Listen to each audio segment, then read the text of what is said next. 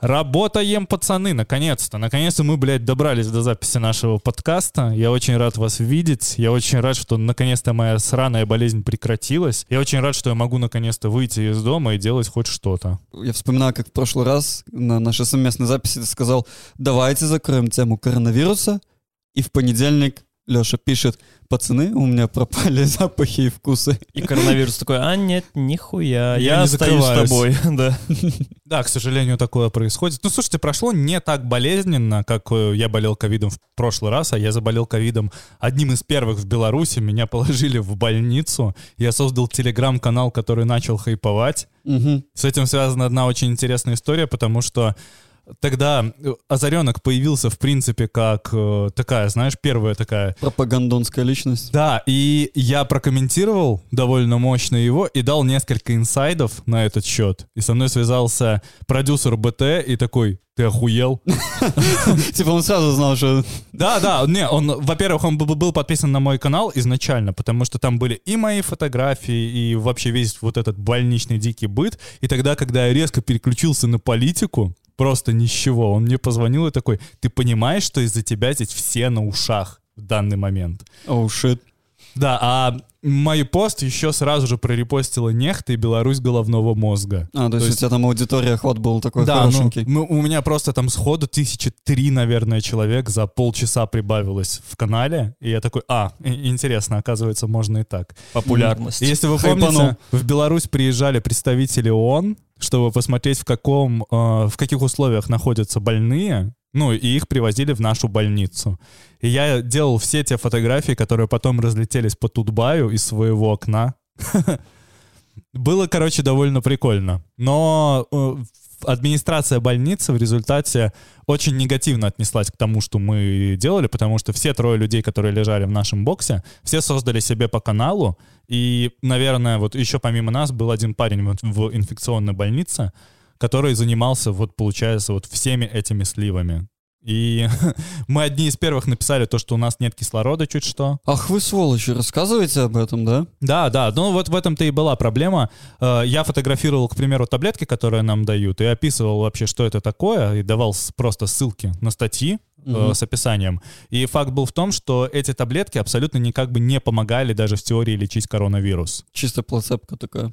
Ну, они же на тот момент не понимали, как работать с коронавирусом, поэтому они его старались лечить как обычное ОРВИ, и они в нас запихивали дикую кучу антибиотиков при этом. Вообще не шарю в этой теме, как, как лечить коронавирус, просто на, знаю только ЭВЛ и все. Но ИВЛ — это просто поддержание человека, ну и как кислород. Если человек уже влетает на ИВЛ, значит, без ИВЛ он бы умер. Ну, это уже 100%. Это когда у тебя кисл- э, кислорода в крови меньше Нет, становится. тогда, это- тогда дают просто кислород, а Мгм. ИВЛ — это тогда, когда ты уже не можешь сам дышать. Дышать. А когда поражение Вентиляция легких, легких. настолько серьезное, что... Я могу ошибаться, есть, по-моему, это инвазивная и неинвазивная вентиляция легких. И в одном случае ты находишься в сознании, по-моему, на не- неинвазивной, а во втором случае ты находишься без сознания под препаратами, и за тебя дышит уже аппарат. То есть это, ну, как это состояние очень плохо. овоща такого. Да, да. Если тебя когда-то оперировали, К ну или, или кого-нибудь из слушателей, вы должны знать то, что почти во время любых операций, когда тебе дают общий наркоз, тебя выключают, и тебя подключают к ИВЛ, потому что организм не в состоянии справляться вот с этим состоянием сопора. Это не совсем сопор, но это очень близко, потому что во время длительных операций организм теряет возможность э, дышать самостоятельно. Ну да, у тебя мозг, э, твой центр выключается, как, как ему работать, контролировать твои органы для жизнедеятельности. Ну, в принципе, ты выздоровел, а у нас остался только один Ты выздоровел? многозначительный кашель. Дорогие слушатели, вы будете слушать это время от времени, потому что кашель у меня все еще не прошел. Я не заразен, у меня просто остается остаточный эффект, вот этот. Эм, у меня, видимо, не до конца вышла мокрота из бронх, и я вот время от времени начинаю закашливаться. Я думаю, что по моему голосу сейчас слышно то, что я все равно не до конца восстановился, я осипший чуть-чуть. Я, по-моему, нормальный голос. Нет, осипший. Но у нас до сих пор один боец э, с Лёкшей лежит. Кирилл, поправляйся. А, Но на самом деле это был не, не корона, мне кажется. Это вот именно, оказывается, есть другие болезни. Да, да, Есть оказывается, грипп? в нашу жизнь вернулся грипп, про который мы забыли. Мгм. Я до этого всегда вакцинировался от гриппа. Как-то так получилось, что все компании, в которых я работал до этого, с наступлением сезона организовывали нам вакцинацию. Я никогда от нее не отказывался. Это вот первый год, когда я не вакцинируюсь от гриппа. И, видимо, вот первый же год я его и подцепил. Слушай, никогда в жизни не вакцинировался от гриппа. Я даже не в курсе был того, что от гриппа надо вакцинироваться. Для Ой. меня гри- грипп было такое, типа, ну, простуда, поболел, пошел дальше, если им заболевал. То есть до, до коронавируса, вот до вот этой вот всей штуки, как типа я слег там на день-полтора, я не, ну, не болел вот такими болезнями много лет. И это большой плюс, потому что мне в Литве не надо ходить к врачам. Я очень много денег экономлю, несмотря на то, что даже если у меня есть вид на жительство. Тебе очень повезло, что ты не столкнулся с настоящим гриппом. Твой иммунитет, видимо, такой, чувак, все хорошо. Я, Да. гр- я над ним работаю, чувак. я работаю, да. Да, я как бы ради этого и занимаюсь спортом.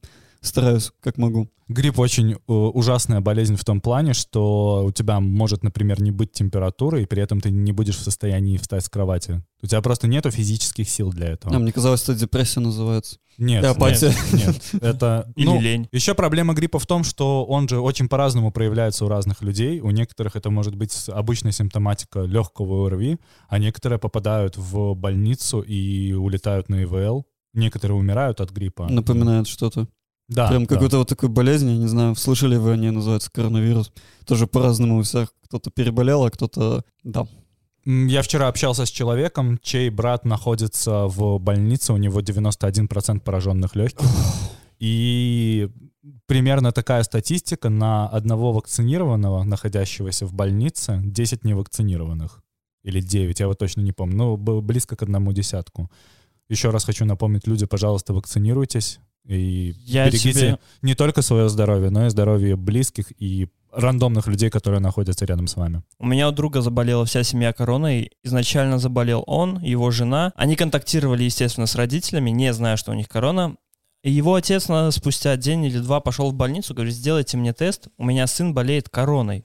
Они такие, и Нет. что? У вас же все нормально. Когда моя мама заболела коронавирусом, была очень похожая тема. Моя мама что- то же самое было. И э, ей сделали в результате один тест, он был положительный. Ей дали 7 дней больничного, и после 7 дней просто закрыли больничный без повторных тестов, без всего. То есть она еще кашляла, и, ну, пришлось выходить на работу. Им в этом плане в Беларуси абсолютно плевать. Наш общий знакомый, когда ехал в Литву, делал тест, да, тест на корону. У него первый тест показал положительный, он поехал делать второй, второй показал отрицательный, он такой, все, я еду. Ложноположительный. Да. Ну вот э, в итоге вот эти вот все наши болячки, мы 60 сделали тесты, у всех в итоге отрицательно, то есть это была не корона, но тем не менее, вот я У меня рассказал. пропали запахи.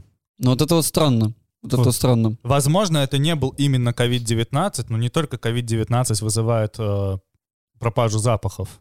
Поэтому, возможно, я просто подцепил либо какой-либо, какой-то другой коронавирус, потому что коронавирус — это не название одной болезни, это целый класс. Мне кажется, произошла любовная история в вирусном мире, где грипп встретил коронавирус, и они сошлись вместе, и получился новый вирус, в котором может, есть я чуть-чуть стал от короны, а есть чуть-чуть гриппа. Тебе на Netflix надо. Черт.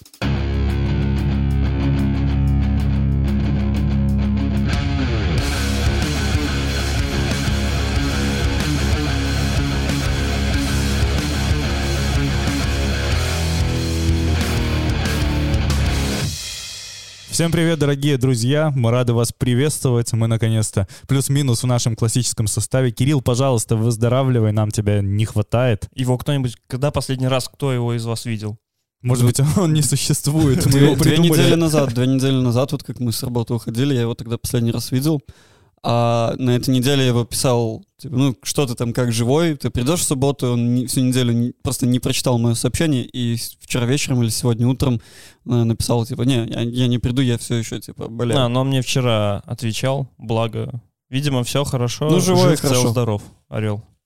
Хочется сказать большое спасибо нашим слушателям, которые присылают фидбэк. Я думаю, что мы в ближайшее время сделаем какую-нибудь воронку для обратной связи, нормальной с нами, для того, чтобы вы могли нам анонимно прислать какие-то вопросы или поделиться чем-нибудь, потому что те истории, которые к нам прилетают в наш общий чатик, те истории, которые к нам прилетают в личку э, с пожеланиями и предложениями, я думаю, что мы к этому начнем со следующего выпуска очень прислушиваться. А пока что работаем по старой схеме. Отлично. Че, к новостям погнали? Они не менее трешовые, чем обычно. Да, давай не затягивать, полетели. погнали. Минздрав заявил, что если и начнет вакцинировать белорусов Pfizer и AstraZeneca, то только платно. А в какой стране вообще бесплатно делают? Во всех? В- Да, да, вот мне интересно. Ну, я о том же, во всех, во всех бесплатно вакцинируют. Ну, есть, конечно, туры в России организовывают, видели эту новость тоже было, что есть специальные туры для вакцинации в Европе, чтобы вакцинироваться э, признанными вакцинами, потому что спутни- со спутником не пускают, нормально в- по туризму не съездишь никуда. Я, с одной стороны, понимаю, зачем они не завозят вакцины, потому что это реверанс в сторону России, потому что у нас есть э, российская вакцина, реверанс в сторону Китая, потому что есть китайская вакцина, а вы из Евросоюза идите в жопу, потому что мы с вами не дружим. Это еще можно плюс-минус понять. То, что спутник показывает относительно хороший процент эффективности, окей, тоже никаких вопросов. Мне интересно, какая цена и как они это будут организовывать. Типа в одних и тех же кабинетах, где можно привиться бесплатно спутником, можно будет платно привиться Pfizer, за это будут выдавать чек, к чему будет привязана плата. То Откуда ты знаешь, что в ампуле будет точно Pfizer, а не Да, тот же самый спутник? есть тоже это очень интересно. То на этом, по-моему, можно строить охрененный теневой бизнес. Просто, знаешь, из-под полы, типа, парень. Файзера не хочешь? Или мифедрона. Мне кажется, что это очередной бред сивой кобылы, просто чтобы что-то ляпнуть. Да, это очень, кстати, на то похоже, потому что э, сама информация появилась, по-моему, вот э, об этой новости, она появилась везде в медиаполе, но при этом никаких пруфов найти на данный момент нельзя. То есть кто из чиновников это сказал? Э, указывается, что именно Минздрав заявил, но официального пресс-релиза на сайте нет. Насколько я знаю, на Значит, этого не было. деньги на эти вакцины выделяет э, ВОЗ, вроде как, если я не ошибаюсь. И они такие, ага, мы покупаем эти вакцины, привозим сюда. Во всех странах они как бы бесплатные, но у нас-то надо денежку отбить. Ты не совсем прав, потому что ВОЗ компенсирует часть затрат. Ну да, да, да. То есть, То есть, если в теории, я не, не уверен, как точно работает этот механизм, но я подозреваю, что как так же, как при пандемии э, свиного гриппа это было, э, ты платишь за логистику, за доставку. То есть саму вакцину ты забираешь бесплатно, Мгм. но при этом тебе нужно ее доставить за свои деньги и организовать инфраструктуру для того, чтобы эту вакцину вколоть людям. Ну, конечно, это же все работа, это все время, ресурсы, как-то они должны восстанавливать, как, как сказать, ре- реплицироваться обратно. Логично, что какие-то деньги все равно за это должны быть за- заплачены, но в том плане, что население, это, это вам надо Pfizer, это вам надо AstraZeneca, вот и платите, суки. Хочется сказать, что они бы для начала вообще начали бы как-нибудь продвигать вакцинацию, потому что на данный момент она не то, что буксует, по факту в Беларуси она не началась, а то, что было сделано, сделано в основном из-под палки. они только масочный режим обязательно ввели. Come on. Сегодня. Сегодня, да. Если что, мы пишем это в субботу 9 октября, когда прилетела эта новость. Коронавирус уже как второй год бушует по планете. Они такие, о, маски». Масочный режим, Они, да. они его рассмотрели наконец-то в воздухе. А, С лупой, наверное, ходили, ходили. в тракторе окно не закрыли, заболели, такие, а, все-таки есть, наверное, все-таки есть. Ты вирус видишь? Я не вижу. Не, они два А года он в есть. бане просто сидели и все. Ну чё, да. Та самая баня, которую они инспектировали. Хорошо зациклил. Бывший или нет, провластный блогер Голиков заявил, что убеждения людей невозможно поменять силой.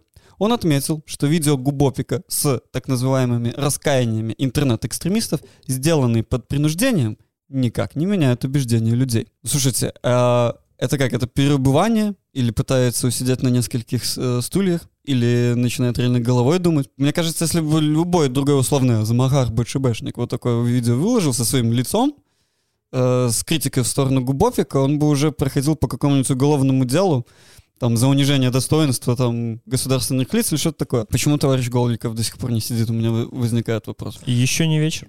Да, я то же самое могу сказать. Скорее всего, еще не вечер. Но, возможно, Голикову ничего не будет, потому что он не обладает вообще никакой э, информационной базой. Его никто не смотрит, и он особо никому не интересен. Простите. Finger S.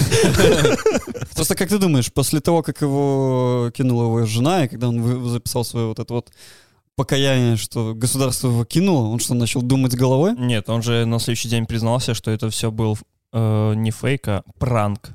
Пранк? Он- да, он во всех своих соцсетях на следующий день написал, что типа «Ха-ха! Я подшутил над вами, а вы поверили». Это не я долбоеб, это вы долбоебы. Типа такого. Я не знаю точно, я не слежу за блогером Голиковым, но мне просто интересно то, что если это был пранк, зачем он сейчас говорит что-то в сторону Губопика? Типа страх Возможно, потерял? завтра он скажет, что это тоже пранк. Возможно. Я вообще не, Голиков меня зовут. У чувака просто вся жизнь пранк. А может, к нему жена вернулась? Бля. А? А? И он такой, типа, все, буду топить, забыть ЧБ. Как только она уходит, он такой, бля, опять перебываюсь. Смешной персонаж. Я вообще до новости о том, что он развелся с женой, даже не знал, кто это. Мне просто интересно, как они получают информационную площадку только за счет того, что они перебегают из лагеря в лагерь и Мгм. приковывают к себе внимание. Да. Это вот как я тогда одним из первых создал канал про коронавирус в Беларуси И хайпанул. и типа. хайпанул на это. Вот мне кажется, что сейчас некоторое время каждый такой перебежчик будет получать себе большую аудиторию, потому что на данный момент есть некоторое информационное затишье, и каждый, любой даже самый малый маломальский повод, он становится э, небольшим трендом, который разлетается по всем телеграм-каналам. Мгм. И блогер Голиков, возможно, впоследствии, если будет работать правильно, построит себе неплохую карьеру медийную. Станет местным Соловьевым. Я не знаю, потому что для, Вряд того, ли. что, для того, чтобы стать Соловьевым, нужно быть Соловьевым. Ну. Нужно... Соловьев — это же не человек. Соловьев — это персонаж и собирательный образ. Это человек из радиорубки, который «ты, блядь, мразь». Пирожок с ничем. Рокки карате. Да, это, это то же самое, как э, нельзя стать просто Гордоном. Вот Гордон — это персонаж, который вот просто существует и вырывает кадыки. Я думаю, что у Голикова есть возможность стать только блогером Голиковым. Как ты говорил, вот есть вакуум и запрос на информацию, на освещение каких-то тем, а так как у нас все репрессировано, все СМИ уже по- позакрывали, есть только провластная монополия, они таким образом пытаются, типа, использовать принцип «разделяй, властвуй». Они что интернет потеряли, надо как-то закинуть своих блогеров, чтобы увести часть аудитории. А, да. так может, да, может быть, он засланный казачок. Вот который- мы и раскрыли. Да, возможно, возможно. Если он завтра придет сюда и такой, типа, я раскаялся. Слушай, это на самом деле для власти довольно прикольный вариант закидывать э, в инфополе новых людей, делать таких якобы перебежчиков. Ох, бля, сейчас нас единственный КГБшник, который нас слушает, каждый подкаст, он такой, а, бля, точно. А, я думаю, это занимаются эти засланцы с РТ симоньяновские просто. Они это делают откровенно плохо, потому что они плохо понимают белорусскую политическую повестку. Ну, в плане, они не понимают демократический запрос до конца. Белорусские А демократические нету, силы... н- нету за- цели как бы демократические какие-то вещи соблюдать, мне кажется.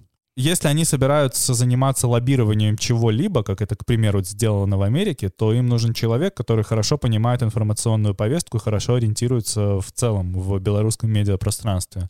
И я бы на их месте сделал бы так. Я бы взял блогера Голикова, условного, закинул бы его к, в инфополе к Змагарам, и из него бы начал делать протестного блогера, которого плюс-минус не трогают. Его надо было бы посадить на сутки ради того, чтобы он казался приличным.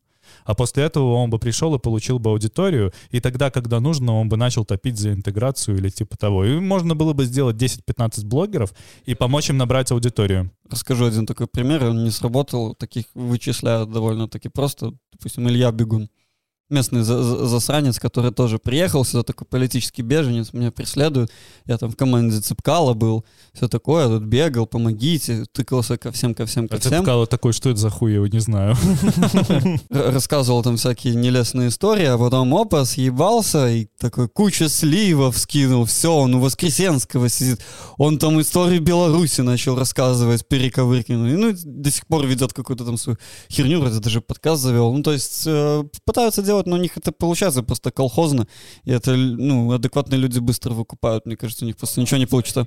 Пока он не стоит в топах Apple подкастов рядом с нами, меня это не волнует. Значит, он не имеет аудитории. Ну, Нет, отлично. именно поэтому это и получается тупо. Именно поэтому они не могут организовать нормальное медийное поле, они не понимают, как оно работает. Даже те люди, которые плюс-минус наши ровесники, которые воспитаны в культуре интернета, они не понимают, как работает интернет-медиа на данный момент и как работает комьюнити-менеджмент в этом медиа. Ну что, желаем им неудачи на этом поприще. А может быть и удача. Это всегда из этого получается что-то смешное. Ну вы посмотрите, канал Пул Первого, это же реально это сборник мемасов. На- нахер подписываться на два через Пул Первого? Я не подписан на пол первого. Я тоже. Я все смотрю в чае.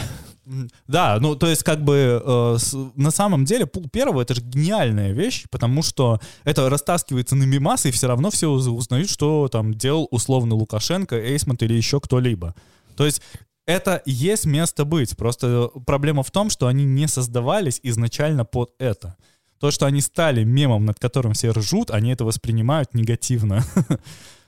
Да, они давно проиграли интернет-пространство, они просто его пропустили, и э, отвоевать у них просто адекватно, чтобы это было как минимум как в каком-то виде хорошо и приемлемо у них не получится.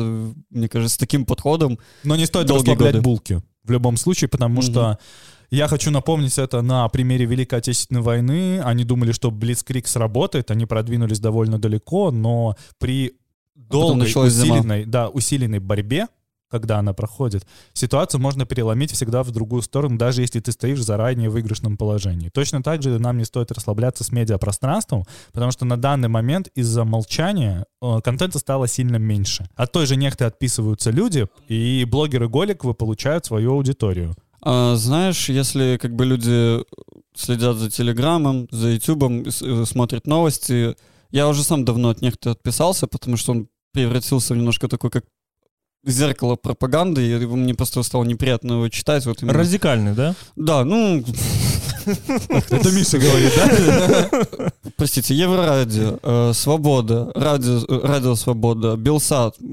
много каких-то заводят YouTube-каналов, он Халезин, э, пожалуйста, идите Балагановы, украинцы, слушайте, много-много-много можно найти кусков каких-то информационных э, повесток, где вы можете восп- получать эту информацию с другой стороны. Ты не совсем правильно понял мой спич. Я про то, что делайте медиаресурсы дальше. Делайте разрозненные медиа, которые присутствуют одновременно на всех платформах. И не стоит зацикливаться только на Телеграме. Мгм. Да, и чтобы они конкурировали друг с другом. Потому что иначе они, если мы будем работать дальше в этом же ключе, они никогда в жизни не смогут вернуть свое информационное поле. Даже если предположить, что Россия оккупирует Беларусь. Например, я в это не верю, но, например, это произойдет. Даже если случится казахстанский сценарий транзита власти, никто никогда в жизни не, не не получит назад свое медиаполе. Пока медиаполе остается в руках э, демократических сил или сил протеста, неважно, как их назвать, пока они не, не- не попали в руки формальной власти, то до конца борьба не будет закончена никогда. Именно поэтому когда-то БНР проиграл, потому что БНР не смог выйти на то, что он завоевывает информационное поле. Именно поэтому Израиль когда-то выиграл. Потому что до, если смотреть до момента шестидневной войны в Израиле, Изра... у Израиля были, были сильные проблемы с легитимностью. Слушай, а я думал, новость ни о чем, не получится разогнать. Голиков нам так подогнал. Да. Большое ему спасибо, конечно, но... Но больше не надо. Да. Я не выдержу еще одно видео, где он молчит перед каждым словом по 30 секунд. Я, кстати, пересмотрел Молчу недавно. пять минут. Я недавно пересмотрел это видео, и он перед каждым своим э, словом отвратительно чвякает. Да, да, вот именно это. Этот СМР белорусский. Вот он у меня. С чем у меня ассоциируются белорусские медиа и белорусские блогеры? Это, видимо, в его понимании создает иллюзию мудрости и интеллекта, когда он долго думает перед тем, чтобы что-то сказать. Нет, кажется, что он просто тупой. Да, так и есть просто. Давайте, пожалуйста, не соскакивать на личное оскорбление. Не про это. Я сказал, что это кажется. Я не утвердил, что он такой является. Просто это выглядит так, будто человек немножко Завтра отстает. заголовки, заголовки на белце, типа Змагаре обозвали белорусского блогера тупым. Причем блогера, который поддерживает э, Змагаров. И они такие, Да, они гонят на начали... Они ссорятся! Раскол в по- позиционном лагере. Ой, ладно, поехали, задолбало обсуждать эту новость. Следующую. Европарламент призвал срочно ввести пятый пакет санкций против официального Минска. Включить в пакет экономических санкций металлургические, древообрабатывающие и химические сектора, все оставшиеся неохваченные государственные банки и ключевые компании, такие как Беларусь Калий, Белтелеком и дать понять, что если Россия продолжит свою нынешнюю политику в отношении Беларуси, ЕС придется вести дополнительные меры противодействия и сдерживания в отношении РФ. Наконец-то кто-то начал понимать этот механизм, что для того, чтобы что-то сделать в Беларуси, нужно давить на Россию. На Россию, да. Знаешь что? Они послушали, видимо, Зенона Поздняка. И ведь именно об этом он и говорил. Ну, Динон Поздняк на- наверх еще говорил много разных вещей. А, ну, это да. Да. Да, Он говорил, там- наоборот, надо отменить секс. Но они такие, о, он говорит хорошую мысль, но выводы делать неправильно. Мы сделаем по-своему. Это, конечно, хорошо, если это будет, если это сработает именно так, потому что российская лоббирующая компания очень-очень сильная в Европе. Мгм. Они спокойно выходят из-под санкций. Не, ну, в смысле, они спокойно могут сделать так, что они не попадут в пятый пакет санкций. А, санкции — это и хорошо, и плохо. Белорусский народ пока мирится хорошо с тем, что вводятся санкции, потому что любой протест, он бывает экономически ангажированный или политически ангажированный. Про- протесты 2020 года, они полностью политические. То есть вопросов про экономику не было, потому что в основном выходили люди плюс-минус средний класс. Ну, какой можно считать средний класс в Беларуси, мы сами знаем, но в целом это люди, у которых был стабильный заработок. Все вот критикуют санкции там Е, Запада, что это все озабоченность, что они не работают. На самом деле они просто очень долго запрягают. И ребята так-то прошел-то всего-то год-полтора. Понятное дело, они сначала вообще не понимали, что происходит. Все в ахере с этих первых четырех были пакетов, что там какие-то единичные точные санкции, как такие, ну come on, вы что, не понимаете, вот, что слушай, происходит? первые пакеты санкций, они прям мимо сработали, потому Мгм. что это исключительно мы выражаем озабоченность, а Мгм. не мы... Помочь санкциями очень-очень сложно, потому что санкции — это э, не тот механизм, который приводит к смене режима. Абсолютно. Но Это санкции... дополнительное внешнее давление. Санкции могут помочь вызвать экономические протесты, потому что если мы вспомним 90-е, когда протестовала Беларусь, там было исключительно экономическое, потому что заводы вставали, люди оказывались без работы, и вот как недавно была новость про черный хлеб и сахар на нем, смоченным водой, Блять, я не могу просто с этого все. Зато вкусно. А, слушай, мне кажется, что вот это вот пятое... э, пр- Проблема вообще европейских санкций, что санкционное давление Евросоюза непривычно, то есть у них нету а, отработанных, отлаженных механизмов отслеживания. Неравномерное давление. Да, и плюс, плюс неравномерное давление, плюс отслеживание, как эти санкции э, работают. И на самом деле они набивают шишки вот сейчас на этой белорусской ситуации, как, допустим, есть у, у США, они, они уже сколько эти санкции при- применяли к разным странам, у них уже есть какой-то, я, я не буду в это углубляться, потому что не совсем шарю, но у них есть как бы система отслеживания этих санкций. Которое В итоге- тоже не до конца хорошо работает, я Но скажу. тем не менее их больше, этих э, рычагов каких-то давления, чем ЕС. И вот на самом деле, опять-таки, дифирамбы как-то воспевание белорусской диаспоры, которая работает за рубежом и доносит до европейских политиков, что вы все-таки делаете неправильно, все-таки доставляет им информацию, что вот все-таки не работают здесь, вот это надо делать, вот эти э, приносят им документы, потому что они же не будут на словах все равно работать, если вводить санкции, это все работа белорусской диаспоры, которые доносят эту информацию, разжевывают, структурируют, работают с юристами, политиками, э, лоббистами и прочими, прочими. То есть э, в итоге, знаешь, один раз не получилось, второй раз не получилось, третий что-то уже что-то там, четвертый уже, походу, видимо, начинают огрызаться, пятый, опа, что-то уже пош- пошло посерьезнее. И что самое интересное, помимо вот этих санкций против государственных компаний и других секторов экономики, э, в резолюции также подчеркивается необходимость рассмотрения дела Беларуси в международном суде в связи с массовыми преступлениями, совершенными против граждан страны режимом Александра Лукашенко. Вот это тоже очень хорошо, что это начинает вот прям с трибуны так звучать, потому что я помню, когда протесты начались, когда по- по- пошел август э, и осень 2020 года, когда мы вот с белорусской диаспорой что-то двигались, э, появилось очень много разных групп, э, абсолютно разных специалистов белорусов в разных странах, которые начали предлагать свои инициативы, и одни из них были, это вот Международный трибунал, суд в Гааге, э, вот этот суд по универсальной юрисдикции, и вот это вот добили, добивают, добивают, доходит, наконец-то это начинает работать, потому что тогда в это еще было, не было веры. Я помню на этих зум-сколах, ну, такие сидели, ну, блин, ну это надо это много работать. Это, над, над этим работают реально чуваки, которые шарят, которые работают в, это, э, в этой сфере. Это очень круто. А еще на фоне этого в Нюрнберге будет э, конференция, э, которая посвященная... Давайте я зачитаю это на белорусском, так как новость взята с Белсата. У Нюрнбергу пройдзе канферэнцыя прысвечана злачынствам сілавікоў супраць мірных пратэстоўцаў у Беларусі і правовому ціску на рэжым лукашэнкі. Прававая канферэнцыя ў Нюрнбергу, якая мае прайсці на наступным тыдні, падыме чатыры асноўныя пытанні універсальная юрысдыкцыя міжнародны трыбунал па злачынствах у беларусі справа прызнання лукашэнкі тэрарыстам і непрызнання яго і ягоных прадстаўнікоў як ураду Беларусь нюрнберг чувак ты ж помнишь что такое нюрнберг Конечно. Это Нюрнбергский, знаменитый Нюрнбергский процесс. Мне кажется, это очень символично, потому что в чем сам прецедент Нюрнберга, это то, что после двух кровавых, вообще разрушительных войн, которых никогда не было вообще в истории мира, и вообще беспрецедентным уничтожением геноцида населения просто по каким-то непонятным, э, неп- неправомерным причинам, это прецедент, который рассмотреть все дела, э, провести открытые слушания и суд и осудить официально.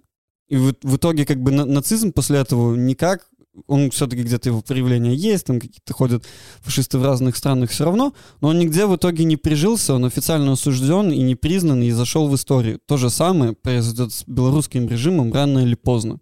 И то, что он проходит в Нюрнберге, это очень символично и очень хорошо. Я, считаю. конечно, могу сейчас побыть э, пессимистом Давай, давай, давай. и э, сказать тебе.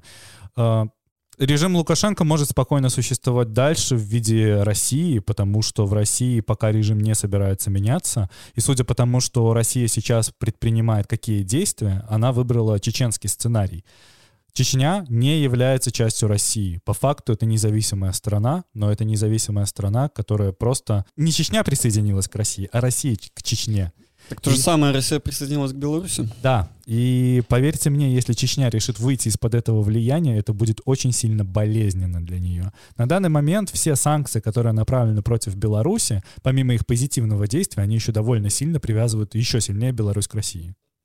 Абсолютно. Именно поэтому режим Лукашенко может трансформироваться в российский режим и перейти туда. Как ты себе это представляешь? Как он будет трансформироваться? Я имею в виду идеологически. Беларусь — это своеобразное поле, на котором Россия в принципе может смотреть, что происходит, и обкатывать свои сценарии. Они посмотрели то, что сценарий с массовыми фальсификациями и последующим насилием не совсем работает. А после этого появляется такая протестная волна, которую просто так не задушить. То есть это не сценарий протестов на Болотной, когда можно было выйти и всех, всех избить, всех разогнать, и через день все забудут. Это не сценарий с Навального, с Навальным, которого просто задержали, а после этого протесты длились максимум 2-3 часа. Ты намекаешь на то, что Беларусь для России — это тестовый сервер? Ну, это да, это скорее для них... э, Я не могу сказать, что Россия что-то тестирует на Беларуси, но скорее она на это смотрит как на то, что вот есть человек, который уже обнулился. Есть человек, который поменял Конституцию, который 26 лет живет с консти- в условиях почти что экстремальных полномочий. Лукашенко не жил с этими пол- полномочиями, в принципе, только до 96 года.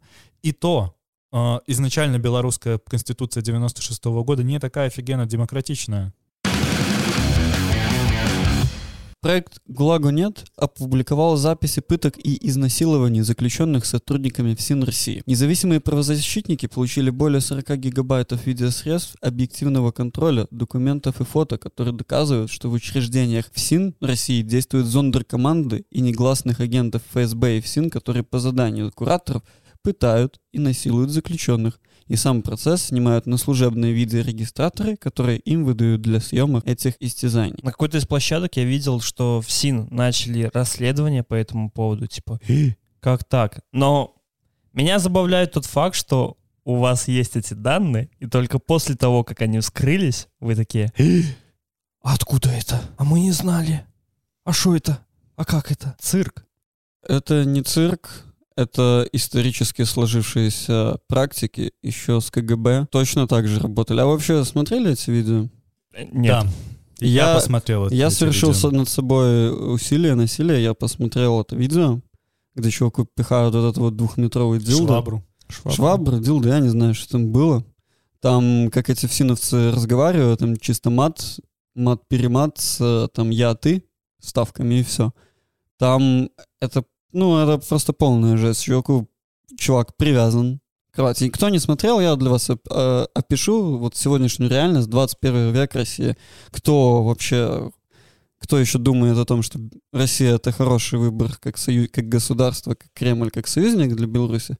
Значит, заключенный по какой-то причине, непонятно, вообще не важно, прикован, привязан к кровати, у него э, закрыто лицо тряпками, и в жопу ему, и в анальное отверстие ему пропихивают двухметровую палку. Там это все за, заблюрено, и они так, знаешь, это методично, как, знаешь, банку дегтя ты там перемешиваешь, или там большой чан с медом, это все дело пропихивают туда, обратно.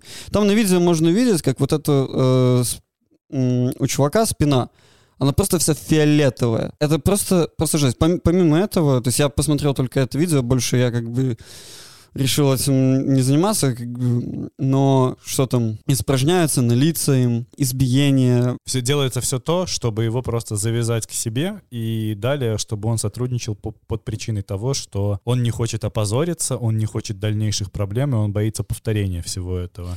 Знаешь, что мне вспомнилось, когда эти видео э, слились? Мне вспомнилась история Скрипаля. Его, конечно, не насиловали, но разведка Великобритании его, скажем так, околдовала тем, что подсунула ему женщину для секса. И использовали именно этот компромат для того, чтобы на него изначально давить. Вообще, как работает любая разведка и, ну, вот любой аналог ФСИН, оно почти что одинаково. Просто, может быть, мы не знаем чего-то того, что творится в европейских тюрьмах. Никогда нельзя исключать факт, что подобные пытки могут применяться за пределами России и Беларуси.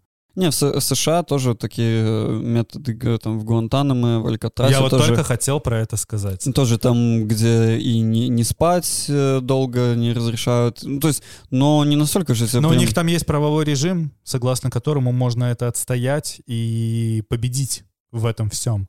Да, На по- данный момент российские заключенные, они, мы забываем про то, что это живые люди. Они, конечно, могли натворить херни, но это все равно живые люди, над которыми нельзя так издеваться. Нет, просто в России уже просто нету прав человека как таковых.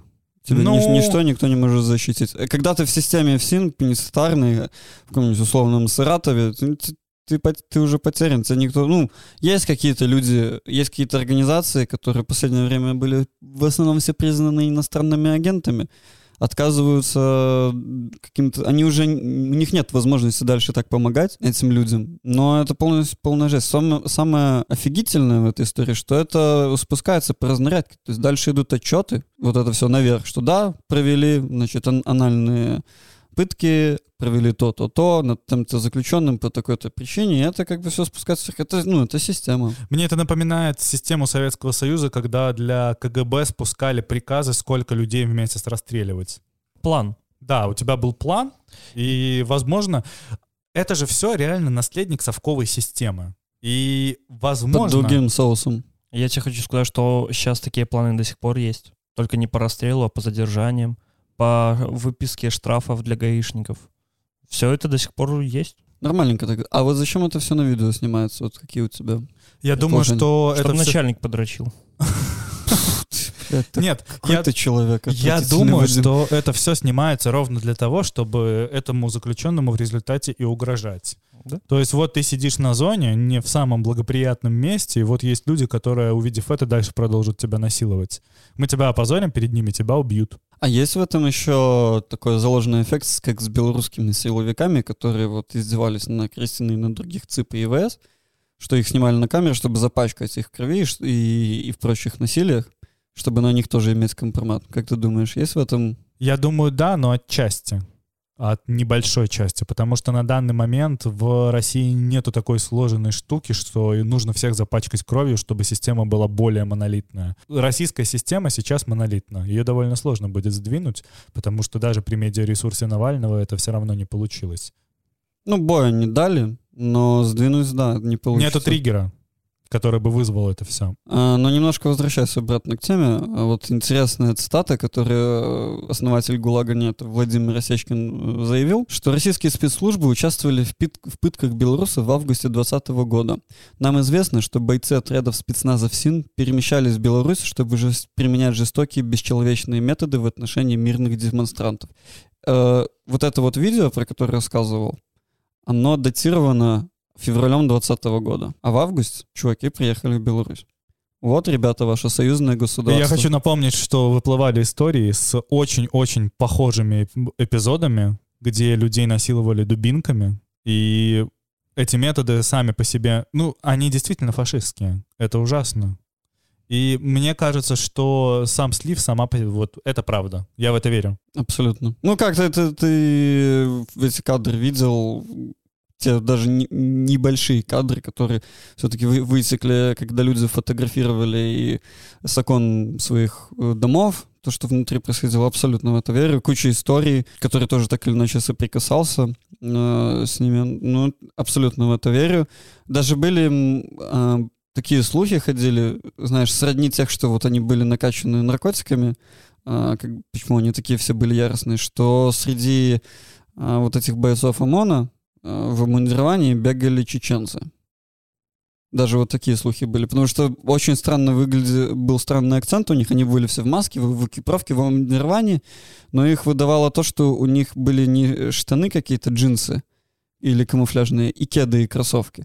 И вот этот вот акцент непонятный. Что и кадыровцев тоже завезли. Но это чисто слухи, ничем не подтвержденные. Я помню, такие ходили. Эта новость еще примечательна тем, что источником этого слива стал белорусский айтишник, который загремел как раз-таки в эту саратовскую тюрьму. Он прошелся по всей этой системе. Его, я, я точно не знаю, упоминается, что он также был, можно сказать, в репрессированным в этой тюрьме. Ну, давай назовем это так, Да, униженным в этой уни- униженным в этой тюрьме, и в результате из-за того, что он был инженером, айтишником, у его в результате посадили работать с компьютерной системой, он просто слил все эти данные. Он, не- он не слил, э, я прочитал новость, он их скопировал к себе на, на частный носитель, он выехал в Европу, И там ними. уже опубликовал. да, он пол- получил политическое убежище в Европе и уже опубликовал. Что, что делать, когда ты оказываешься в такой системе, ты ничего, не- ты, ну, ты не можешь как бы дать не сдачи, отпор. отчаиваться и работать. Вы просто представьте, Штирлиц, насколько они тупенькие.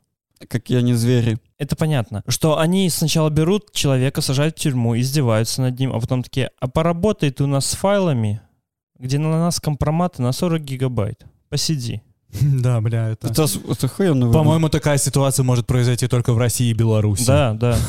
Слушай, самые трешовые вещи вылезают из-за каких-то стечений обстоятельств, просто- потому что они тупые. Если бы они все делали грамотно, продумывали, мы бы вряд ли об этом все узнали. Я не удивлюсь, что они эти файлы заливают на какой-нибудь открытый Dropbox для того, чтобы, Drive, да, да. чтобы показывать начальству и потом выплавить, не знаю, 400 терабайт такого я не, говна. я не удивлюсь, если можно ВКонтакте просто в поиске по документам вбить, Да, да. и ты просто найдешь гифки с этой хуйней. Это вот, если помните, около года назад была тема, что если в Яндексе сделать поиск по документам, можно найти столько секретных российских Да, документов, да. которые просто открыты по ссылке. Я иногда пользовался ВКонтакте документами, чтобы брать курсовые. Я курсовые с контакта качал, блядь. Нихера себе. Конечно, это, скорее всего, ничем не закончится. Максимум посадка одного-двух человек, которые непосредственно присутствовали на видео. Ну да, надо же как-то публично Да, я думаю, что будет какая-нибудь дисциплинарная проверка, и все. Найдут козла отпущения. Угу. Посидят в кабинете, кофе попьют и разойдутся.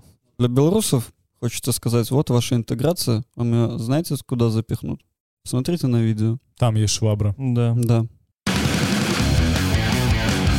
Главный редактор «Комсомолки» прокомментировал ситуацию с задержанием журналиста Геннадия Мажейко. Еще несколько дней назад мы читали, что происходит какое-то затянувшееся недоразумение. Но сейчас я думаю, что все, что происходит с «Комсомольской правдой», это произвол. Чем он вызван, я не понимаю. Это неадекватная реакция на абсолютно невинную заметку. Хочется заметить, что главный редактор комсомолки, который находится в комсомольской правде в России, судя по его фотографии, Владимиру Сунгоркину где-то от 60 до 70 лет, и его непонимание, это настолько для меня смешно, не понимаю, что произошло, что это невинная заметка, бла-бла-бла. Мне просто смешно такие фразы читать. Никогда не было, и вот опять.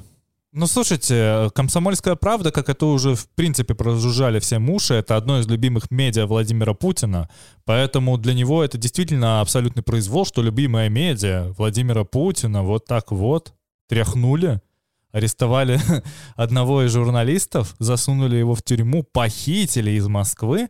Для него это действительно кажется произволом, потому что, ну, если ты живешь в России и ты любимая медиа Путина, ты себя можешь практически чувствовать безнаказанным. Э, Не стоит путать комсомольскую правду и, например, эхо Москвы, которая все-таки плюс-минус отвязана. Именно поэтому их недопонимание, в принципе, складывается в картину этого мира.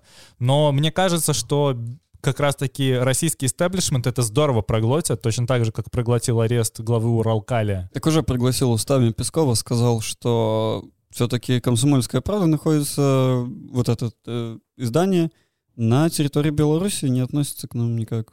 Сори. Если бы Геннадий Мажейко был гражданином Российской Федерации, его бы посадили в Беларуси, выкрав его с территории Российской Федерации, тогда бы, наверное, дело было другое.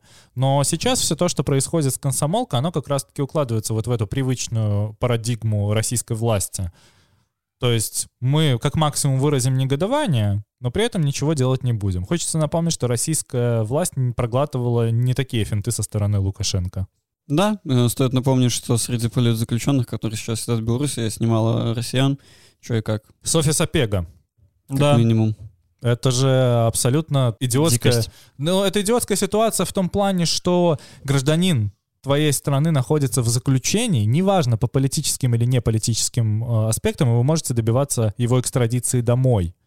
Но при этом этого не делается. Как-то несколько недель назад было заявление, что с ней работают представители российского консульства постоянно. Несколько месяцев назад, по-моему, даже. Ну да, абсолютно из этого ничего не вытекает. А поскольку этот кейс с э, Романом Протасевичем и Софьей Сапегой провалился и ни к чему не привел, Лукашенко не раз упоминал то, что лучше бы он не садил самолет Ryanair. Я думаю, что он действительно так считает.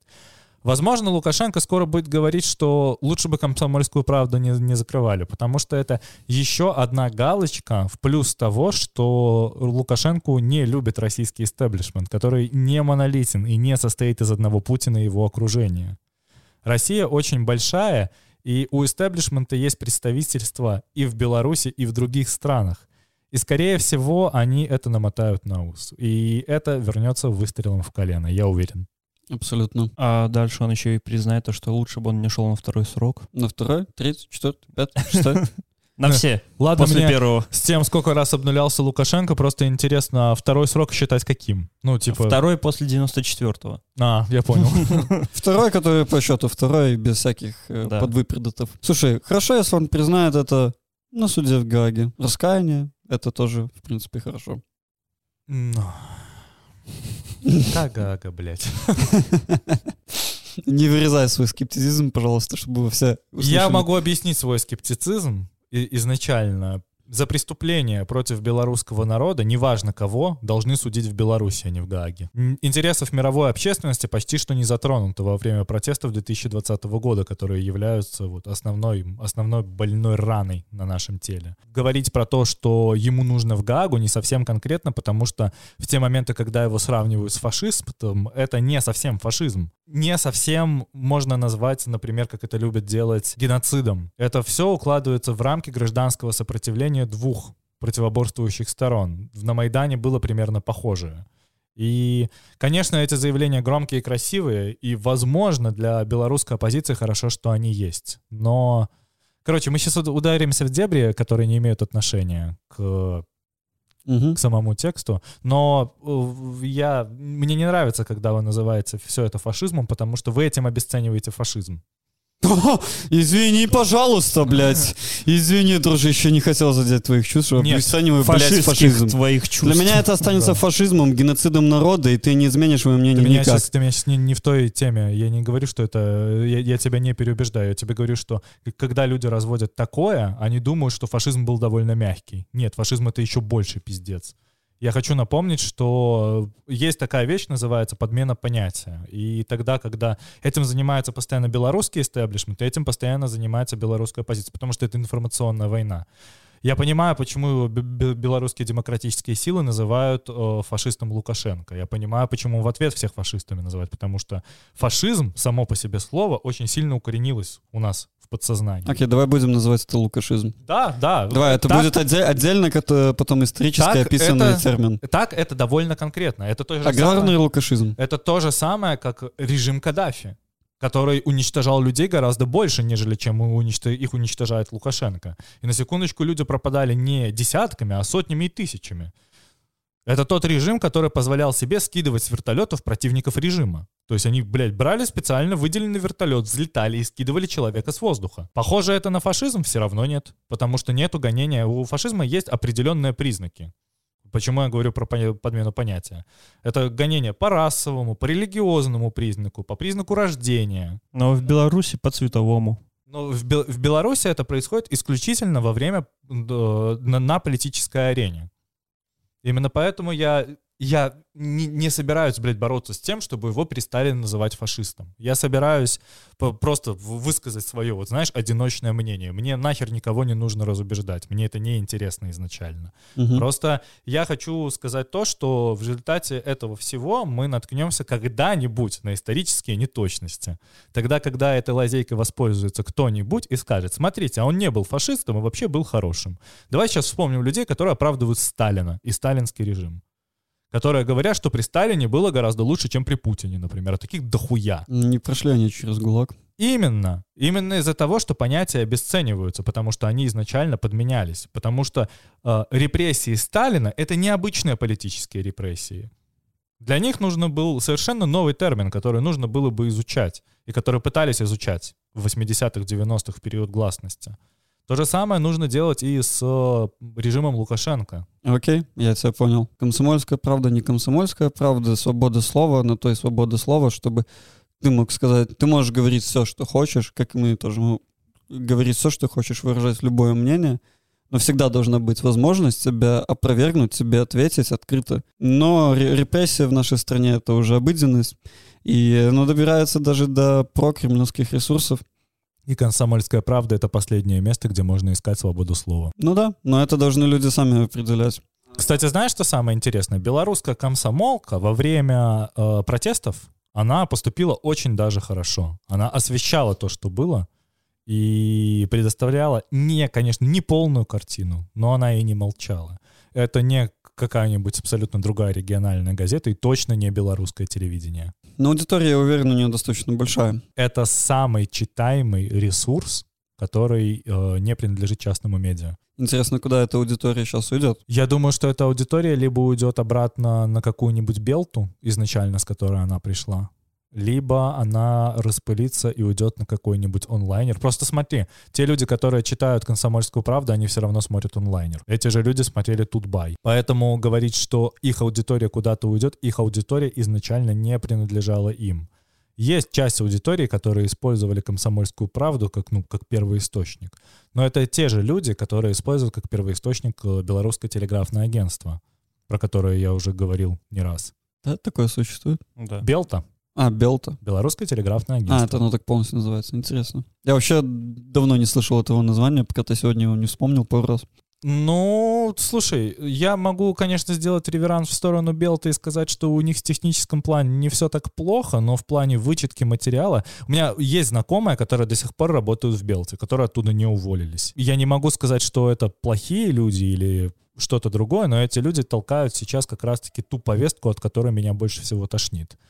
И очень-очень похоже по настроению было и в «Комсомольской правде». Временами не часто, но это проскакивало. Плюс «Комсомольская правда», я хочу напомнить, писала про интеграцию в очень позитивном ключе и явно выполняла тот заказ, который от него требовали. Поэтому, возможно, от разгрома «Комсомольской правды» выиграл-то не, не Лукашенко, а выиграли мы.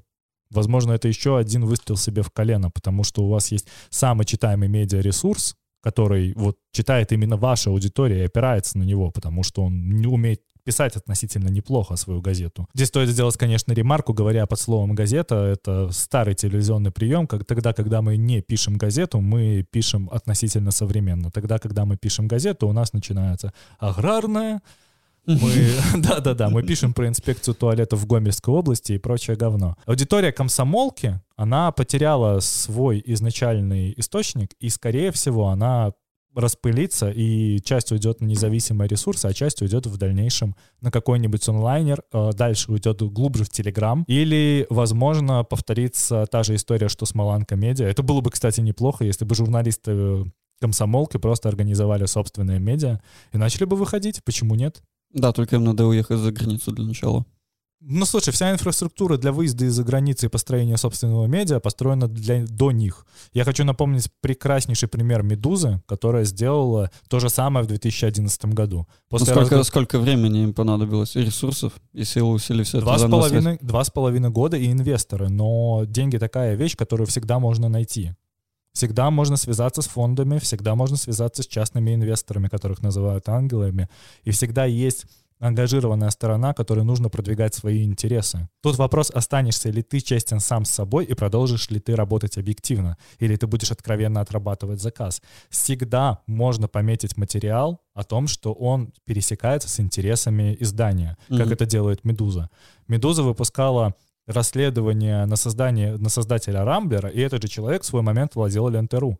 И там была огромная плашка на этот счет, что здесь есть пересекающиеся интересы. И ны- нынешний генеральный директор «Медузы», э, она была под его началом, и именно поэтому ее комментарий ангажирован.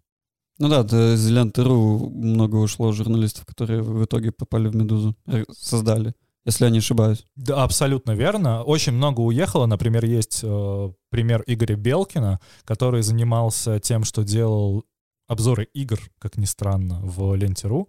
И он очень-очень крутой журналист, который умеет писать не только на игровую тематику, у него круто получается и в политику, и в историю. И в результате просто индустрия потеряла ценного человека, который мог на эту индустрию повлиять, а он уехал в Америку и работает сейчас в Нью-Йорке на по-моему, какое-то частное издание, и вполне себе успешно. Есть э, кейс Андрея Мастицкого, который тоже плюнул на журналистику и ушел в игровую разработку. Теперь он работает в CCP Games, которая разрабатывает EVE Online. Это я к тому, что текучка кадров и текучка аудитории, она все равно никуда не остановится. Люди, которые читали комсомолку, с огромной вероятностью уйдут на более хороший ресурс. Поэтому я за это не волнуюсь. А тем не менее, товарищ сидит за заметку. Просто то, что он сидит за заметку, это как раз-таки логично со стороны белорусской власти.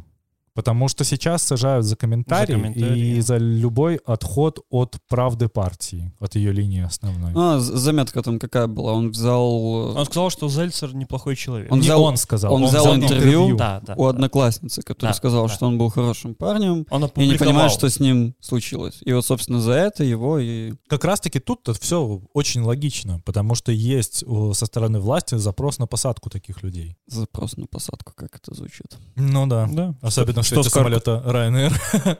что с картошкой, что с людьми. В Беларуси только сажают. Генпрокуратура сообщила, что в августе 2018 года в Минском районе на высоте около 900 метров при заходе на посадку зафиксировали опасное ближение Боинга 737 «Белавия» с беспилотником, оператор которого не установлен. В прошлом и в этом году зафиксировали факты противоправного использования таких устройств. В сентябре 2021 года был акт терроризма с применением беспилотника. Все, наверное, видели это «Буслы летят». Да, Да. ДНС, супротив. Ну да. Когда скинули две или три... э, Зажигательных пол- смесей. Да, да. Две попали, одна прошла чуть мимо. на базу ОМОНа, и я хочу напомнить, что изначально официального признания этого факта не было, а вот сейчас, когда Генпрокуратура сообщила о теракте с помощью дрона, она, в принципе, как-то э, это легитимизировала все-таки. Мне, мне Мгм. кажется, что вот это заявление, что был дрон, который опасно приблизился к Боингу, Конечно, это, что? это чисто пиздеж. А вот, вот это вот второе, вот это то, что они первые признали. На самом деле, Мне кажется, что именно последняя причина является фактом того, что нужно ужи- ужесточать э, использование дронов для них. ну да, потому что это же может и на карташ нелегитимно вдруг упасть. Или на Массандру. Или на Балабу. Кто же знает, это же, ну, реально. Дрон, ты видел? Это же дрон, блин. А вдруг это Обама?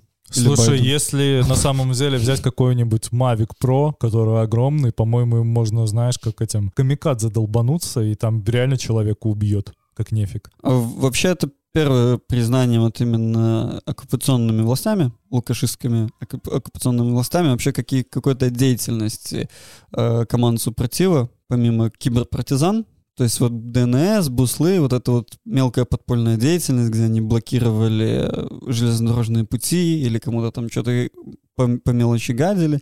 Это же ни, никак нигде не проскакивало, не признавалось, и вот все-таки, видимо, настолько уже очко сжалось у чуваков, что, ну, блин, а на статское пламя падает. Пора бы. Пора бы, пора бы что-то, ну, походу, Да. делать. Вот эти люди, которые показывают уровень подготовки людей, как они продумывают эту операцию, потому что, ну, ни- никого же не задержали по итогу. Все плавно, хорошо отошли. Э, дрон не нашли, бомбы упали. При наращивании репрессий и внутреннего социального давления, при повышении насилия, насилие порождает насилие. Насколько я помню, там на видео были пятилитровые бутылки, банки. После этого, спустя пару дней, вышла статья э, о том, что задержали мужчину в подозрении создания, за подозрение в создании коктейля Молотова. Доказательством этому было Канистра две бензина. канистры с бензином. Ну да, надо же показательную порку Слушайте, мне нравится, как вы в этом пытаетесь до сих пор искать логику, по-моему. Нет, мне просто кажется, что они сейчас будут бояться топлива. Они такие, о боже, машины. Дорожает! И тут она будет не по одной копейке подниматься уже, а по две. Мне интересно, а им кто-нибудь когда-нибудь расскажет, что беспилотники еще бывают быстрыми? Что они могут набирать скорость за 100 Запретить. Да, за, до 100 километров в час буквально за секунду, и что их можно использовать и в других целях. Запретить скорость. Запретить физику в целом. Слушайте, а вот вы представляете, они же вот довольно давно занимаются тем, что копируют белорусский протест. То есть в, белорусы вышли на улицы с огромными бело-красно-белыми флагами, они вывели людей с такими же огромными красно-зелеными флагами. Велопробеги, автопробеги, Велопробеги, да. автопробеги и Да. все такое. А что, если они сейчас на протестунов начнут скидывать такие же зажигательные смеси с дронов? Ну как, протесты же подавлены, никто же не ходит так с флагами. На кого ты собрался скидывать? Это типа в а любой что, им точке... была разница как- когда-нибудь на кого скидывать что-нибудь? Ну На да. посольство других стран будут скидывать. Или, или гибридная агрессия со стороны границы. Почему нет? Залетаем туда дроном, не знаю, скидываем э, 15 килограмм говна. Да, там стреляем холостыми патронами. Да. Мне кажется, Да. что белорусская власть в целом может стрелять только холостыми, Холостыми. патронами. If you know what I mean. Потому что рожок забыли вставить. Ра-та-та-та-та! Либо один рожок без автомата. Слушай, мне недавно написал человек с интересным вопросом, а, куда пропал чат айтишников Вильнюса. Я решил в него зайти. Обнаружил то, что, во-первых, чат заблокирован, он то ли удален, то ли что. В него одновременно вступили два человека, там, по-моему, Карина и Мария, и в этот же момент чат стал недоступен. Я не знаю, чем это объяснить. Может быть, возможно, у кого-то из вас есть какая-то информация. Вообще, вот эта вот девушка, по-моему, зовут, а, она же завела еще в Инстаграме Вильнюс IT. Да, да, я Я на них подписан. И она, он, во-первых, тоже заглох. Она вела очень классные там прям репортажи в сторис по вильнюсским движухам, что я даже такой, о, вот это есть в Вильнюсе, а я этого не знал. А я не знал вот этого, я прям начал следить, это все очень так классный подход вообще, то есть какая-то вот эта бел- белорусская жилка рассказать, показать. Медиа-менеджера. Да, да, прям виден подход был. И тут я даже написал в личку, но там прочитано, но не, ничего не отвечено. Поэтому, Юля, пожалуйста, или как вас зовут, пожалуйста, ответьте, сообщите, что вы хотя бы живы, здоровы и не уехали в Беларусь. Люди волнуются, никто не понимает, что произошло. Да, на данный момент чат считается де-факто захваченным, и я думаю, что нужно подождать пару дней, и я надеюсь, что кто-нибудь возьмет инициативу в свои руки и снова соберет всех айтишников в одном месте, потому что это было очень удобно. Я просто много слышал отзывов от вот и от тебя, и у меня еще есть пара знакомых, которые как бы в IT-сфере работают и тусуются, и прям были хорошие отзывы вот а, об этом формировании, как вообще они Слушай, они делают метапы, делали. Они строили, они сделали сайт удобный, где все это можно посмотреть в одном вот так месте. вот просто Да. раз-два, раз-два. Она начала вести этот инст... ну или не она, кто-то начал вести этот Инстаграм, который просто показывает людям, где можно тусить, отдыхать в Вильнюсе, и он довольно отвязан от айтишной темы, но это очень удобно, потому что даже я оттуда почерпывал какую-то информацию. Я надеюсь, что с человеком все в порядке, я надеюсь, это не связано с тем, что она схвачена, арестована. Я надеюсь, что это все какое-то недоразумение, может быть, она заболела. Буквально, Или выгорело. буквально на этой же неделе была новость, что был захвачен, опять же, какой-то телеграм-канал. Там появился пост о том, что так и так ваш канал захвачен, все будут вычислены, всем за всеми придут. Типа, вместо Стандартно. этого, да, вместо этого придите и признайтесь сами. И я такой думаю, блядь, что? Ну, это стандартная практика уже. Я хочу дополнить то, что ты августа. сказал. Э, Доступ э, администраторов был восстановлен. Да, да, Действительно, да, одного да. из модераторов задержали, они удалили просто эти посты, никуда ничьи личные данные не утекли. Да, Поэтому это единственное, что они могут делать, но этот чат был просто удален. Мгм. а не, э, в нем не появлялось никаких призывов, и я не вижу смысла никакие призывы постить в этот чат, потому что... Я не вижу смысла постить какие-то призывы в этот чат, потому что все люди, которые находятся в нем, они не находятся в Беларуси, и этот чат только вильнюсских айтишников, которые переехали. Насколько мне известно, там, в принципе, любая политическая тематика пресекалась. Типа, там говорили, у нас здесь только IT, э, какая-то наша местная повестка, что мы здесь обсуждаем. Политика, идите вон в другие чаты, коих э, по Вильнюсу дофига. Да, вообще на самом деле любая айтишная движуха очень-очень строго ограничена рамками, потому что если у нас есть какая-то айтишная там суполка, то в ней разговаривают только на эти темы. И как, например, у меня это сделано в рабочих чатах и так далее, у меня куча чатов, и есть чат рандом, куда складывается все, куда, не знаю, можно выложить объявление о продаже кота. Если вы располагаете информацией о том, что случилось с чатом вильнюсских айтишников, пожалуйста, сообщите, что, что с людьми хотя бы все хорошо в порядке. Потому что первое, что приходит в голову, что кого-то задержали, такая же наша жизнь. Новость только что прилетела. Власти требуют у аптек снизить цены на лекарства. После прошлого требования цены поднялись на 21%. И мне вот в этом плане еще белорусский сахар вспоминается, который Да. сейчас э, хер где найдешь. Но как бы он везде есть. Мне очень нравится, вот в России же такая же тема была. Путин потребовал, чтобы был перечень продуктов, на которые не растут цены. Их должны были складировать на Мгм. определенные полки. Не прошло недели, эти полки опустели. По-моему, это идеально показывает, что случилось с Советским Союзом. И любая государственная машина урегулирования цен уже изначально в- идет в провал. Да. Несет недоверие общества. Если, если государство говорит, нам надо урегулировать цены на гречу, и, блядь, надо идти закупаться на гречу. Это как с туалетной бумагой в коронавирус было. Или как это было, как э, девальвации не будет, и все побежали покупать доллар, потому что по любасу сейчас будет девальвация. Потому что, знают, Ждем. е- ес- если государство или оккупанты в нашем случае утверждают одно, значит, будет обязательно обратно. Или это отрицательный рост. Хорошая вещь. Э, Да, Хороший термин, хлопок. который описывает. Да, мне очень нравится эта тема. Не э, взрыв газа, а хлопок, не стагнация, а отрицательный рост. Мгм. И, ну, вот, и все вот эти темы, которыми обожают оперировать белорусские власти, весь истеблишмент и СМИ. А Это пошло от российских.